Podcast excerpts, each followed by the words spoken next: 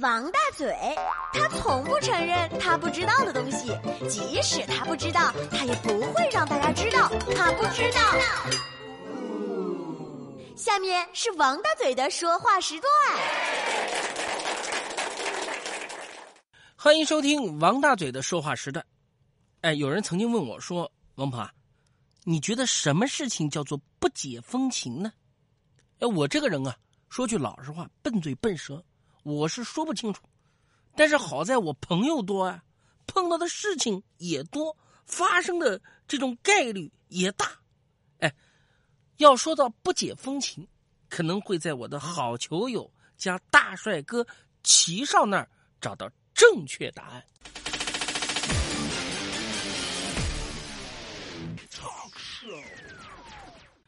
齐少是我的好朋友啊，也是球友。我们是踢足球认识的，又帅，真球迷。看球赛呢是特别喜欢热闹，啊，在家里面一个人看电视不干的，啊，要到酒吧里面去看球。为什么呢？一边看球一边嗨，那个感觉太棒了。那天看完球已经是夜里两点多了，齐少出门打的回家，打了半天也没等到，就在他准备戳那个滴滴打车的时候啊。突然啊，一辆红色的法拉利四幺零慢慢停靠在齐少的旁边，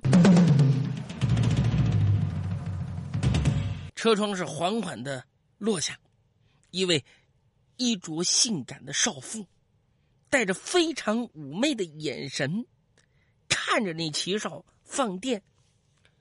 帅哥，你去哪里呀？我送送你怎么样啊？哇！齐少一看。非常有礼貌的回答：“对不起，我不打黑车。”事后，齐少对我说：“王鹏，我跟你讲啊，我被我自己的机智深深所折服。”我就问他：“怎么的呢？”王鹏，你想想看，我要是打一个法拉利四幺零，得付多少车钱啊？齐少是没有坐上法拉利四幺零，怎么办呢？走路回到自己的家，刚到家门口，就被隔壁他心目当中的女神给拦住了。女神对齐少说：“说手机坏了，想去电脑城啊买个六 plus。”齐少一听乐了，这是个好机会啊！于是他对女神说：“呃，这样，要是你今晚陪我。”明天啊，我就送你。女神一听是欣然接受啊。当天晚上，女神陪着齐少下了一夜的飞行棋。咦！第二天一大早，齐少遵守诺言，骑着三轮车把女神送到了电脑城。把女神送到了电脑城，齐少是往家赶。他是一夜没休息啊，回来倒头就睡，好不容易呢睡到下午醒了，我们一帮哥们打电话喊他一起吃烧烤。吃完烧烤啊，齐少回家点儿老背了。前面啊查酒驾，齐少刚和我们这帮哥们喝了不少酒啊，哎呦，眼看着离交警是越来越近了，他的心脏当当当当。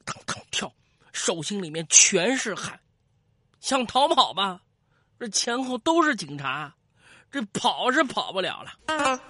轮到齐少了，颤抖着，张开嘴，对着测酒器吹了一口，那机器疯狂的鸣叫。齐少是赶紧求饶：“警察大大，我我就喝了三两，你饶了我吧，我下次再也不敢了。”警察一听，当时就火了，对着齐少大吼：“我的妈呀！你走路的过来凑什么热闹？凑什么酒驾？喝多了吧？